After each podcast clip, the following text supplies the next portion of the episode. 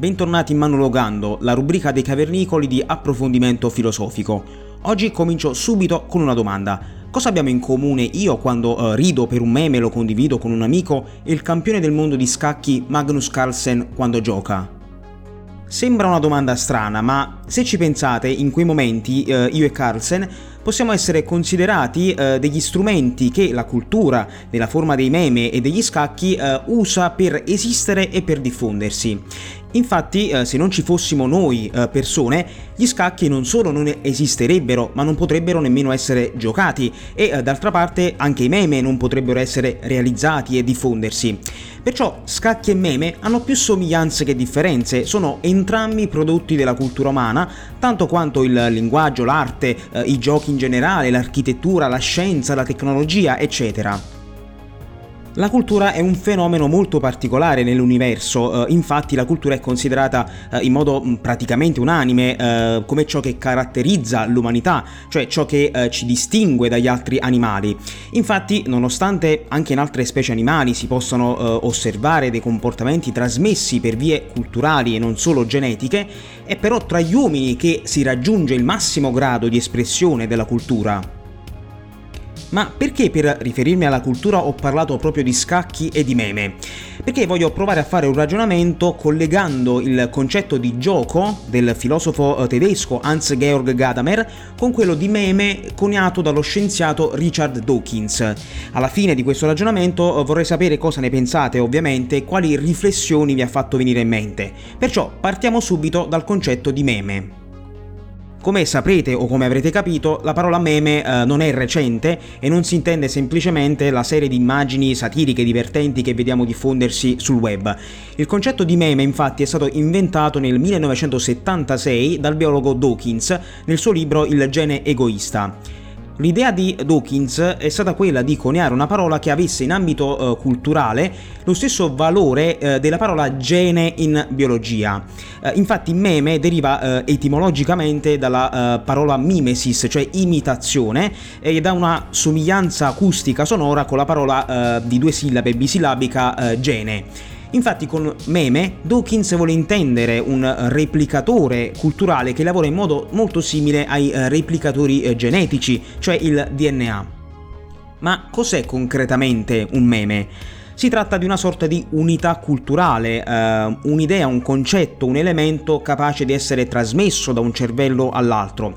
Ovviamente ogni persona eh, che accoglie un meme idea eh, lo intende in maniera leggermente diversa, in maniera soggettiva rispetto ad altre persone. Però ciononostante eh, c'è una comunanza di fondo che permette alle diverse persone di intendersi quando parlano di quell'idea.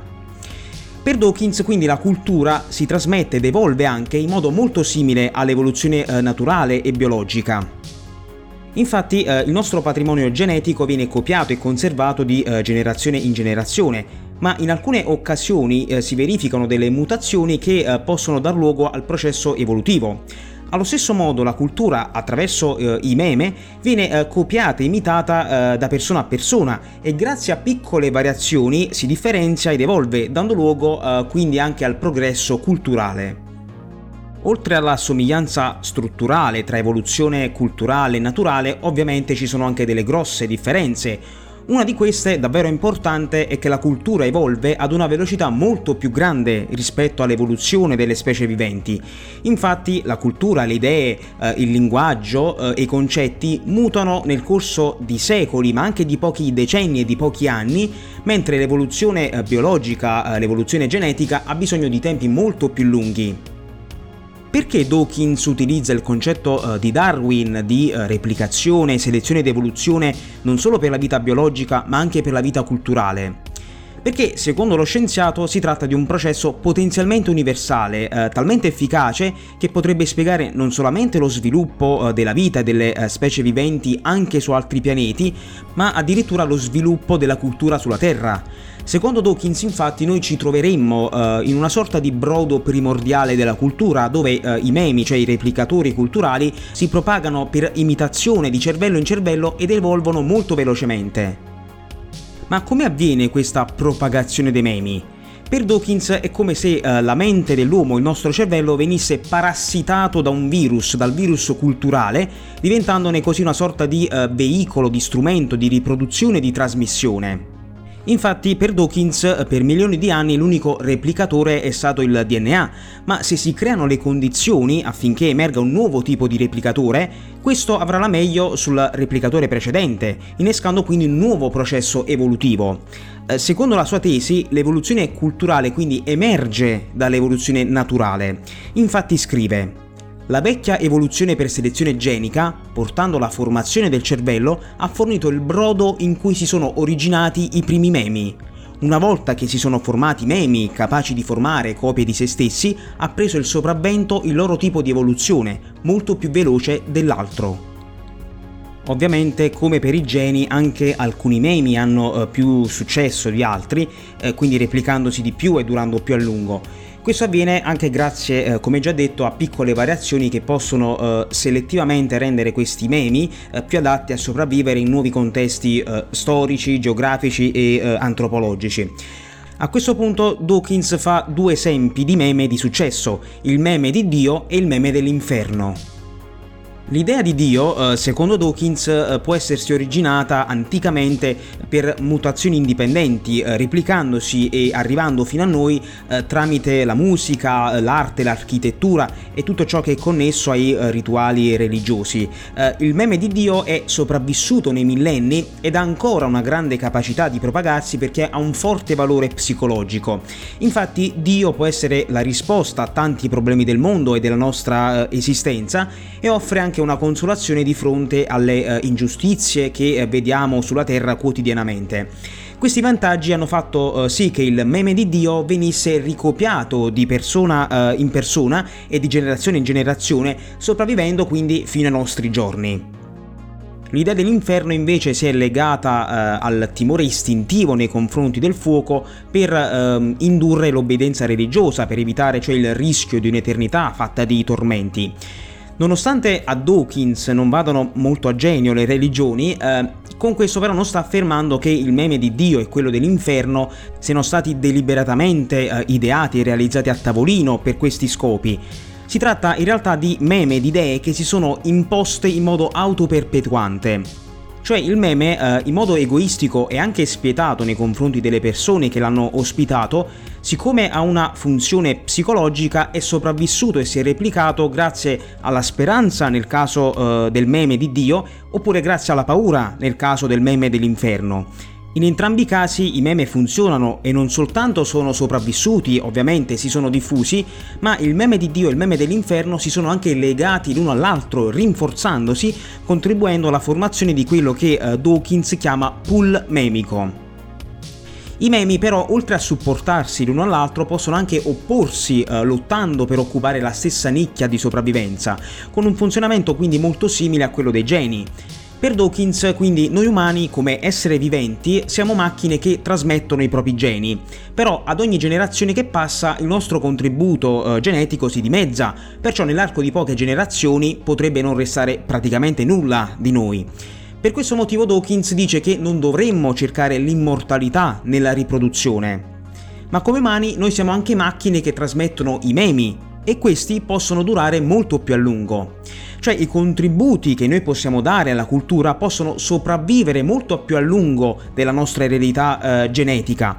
Pensateci, oggi nel mondo di Socrate restano di più i suoi geni o i suoi memi? C'è bisogno però di sottolineare che eh, né i geni né i memi hanno una coscienza e dei fini propri, cioè non scelgono deliberatamente, consapevolmente come comportarsi per raggiungere i propri obiettivi, semplicemente eh, sia per l'evoluzione naturale che per quella culturale vanno avanti i geni e i memi che presentano caratteristiche eh, migliori, vantaggiose in determinate condizioni. Però Dawkins giustamente dice che il linguaggio finalistico e teleologico in biologia, così come nel campo della memetica, si può usare per motivi eh, strumentali, per semplificare, eh, dicendo cioè che noi individui siamo strumenti che i meme e la cultura usano per ehm, replicarsi, per propagarsi. Adesso, tenendo a mente cosa significa il concetto di meme, possiamo andare avanti e parlare di filosofia. Dunque dovete sapere che nel corso del Novecento in filosofia si è assistiti alla cosiddetta svolta linguistica, cioè in diversi ambiti della filosofia analitica e di quella continentale c'è stata una eh, convergenza verso lo studio del linguaggio e anche dell'uso che ne facciamo. Il motivo di ciò è che il linguaggio è alla base non soltanto del nostro comunicare eh, con gli altri, ma anche dell'intero nostro stare nel mondo. Infatti ogni cosa che facciamo, perfino il nostro modo di conoscere, è mediato dal linguaggio. Perciò il linguaggio sembra essere più che uno strumento a nostra disposizione, una sorta di condizione inaggirabile, perché dobbiamo usare il linguaggio per pensare, per conoscere, per agire e perfino per parlare del linguaggio stesso. Perciò le cose che più ci caratterizzano come umani, il linguaggio e la cultura, non sembrano essere strumenti che noi usiamo nel mondo, ma semmai qualcosa che ci sta sopra, che ci sovrasta. Il filosofo Gadamer ha elaborato una tesi secondo me molto simile a quella di Meme di Dawkins e lo ha fatto eh, analizzando una delle dimensioni culturali eh, più presenti in ogni tempo e in ogni eh, contesto. Mi riferisco al gioco. Se ci pensate, eh, il gioco e il linguaggio hanno diverse cose in comune, eh, infatti il gioco presenta delle regole eh, simili a quelle della grammatica, e infatti quando giochiamo entriamo in un contesto di regole inaggirabili, a patto ovviamente di non barare, così come la nostra esistenza è totalmente intrecciata per i motivi che ho detto prima alla linguisticità. Secondo la tesi di Gadamer, durante una partita a scacchi, ad esempio, il protagonista non è il giocatore, il dilettante così come il campione del mondo, Carlsen, Kasparov o Nakamura. Il protagonista degli scacchi sono gli scacchi stessi, che semmai, secondo Gadamer, prendono vita attraverso i giocatori. Sembra una tesi azzardata e controintuitiva, ma se ci pensate, gli scacchi, così come qualsiasi altro gioco, sono contesti con regole che racchiudono una totalità di significato, esattamente come il linguaggio. Cioè il gioco ha eh, dinamiche e regole proprie che trascendono i giocatori, sebbene ovviamente come linguaggio abbia bisogno dei giocatori per essere eh, espresso. Perciò, secondo Gadamer, il signore del gioco sembrerebbe essere il gioco stesso, mentre i giocatori vengono giocati dalle sue regole. Gadamer sostiene cioè che giocare è in realtà un essere giocati, perché è il gioco che fa uso dei giocatori e non il contrario. In altre parole, il gioco è autorappresentativo, cioè un'attività senza altro fine se non quello di essere rappresentato e giocato. Questo vale per il linguaggio ed è esattamente lo stesso anche per il meme di Dawkins, che non ha altro scopo se non quello di essere usato per riprodursi e per diffondersi. Ovviamente, ripeto, né i geni, né i memi di Dawkins e nemmeno il gioco di Gadamer sono entità dotate di eh, consapevolezza. Ciononostante si può dire che prendono il sopravvento sull'uomo. Il gioco, il linguaggio e la cultura in generale sono rappresentazioni dotate di significato per l'uomo che eh, fa eh, in realtà da spettatore. Infatti senza l'umanità queste cose non mm, esisterebbero né potrebbero essere eh, interpretate ma d'altra parte sono anche dimensioni autoreferenziali, cioè come i geni esistono solo per sopravvivere e per essere diffuse. Perciò la vita biologica e la vita culturale sono molto simili, evolvono facendo un uso strumentale degli esseri viventi, in un caso per trasmettere i geni, nell'altro i memi. Il discorso di Gadamer sul gioco riguarda eh, quindi l'arte, il linguaggio, la cultura in generale, cioè dimensioni che hanno regole proprie che trascendono eh, le persone, cioè i eh, giocatori, i fruitori dell'arte, i parlanti. Tutti questi quindi sono una moltitudine di esecutori del processo evolutivo dei replicatori culturali, cioè dei memi. Per questo motivo Heidegger sosteneva che non siamo noi a parlare il linguaggio, bensì che è il linguaggio a parlarci. Questa è una tesi che inverte radicalmente la prospettiva filosofica tradizionale che invece privilegiava il soggetto. Eh, per Cartesio come per Kant L'individuo è la parte attiva del processo di conoscenza eh, del mondo, eh, nell'uso del linguaggio, dell'intelletto e della cultura.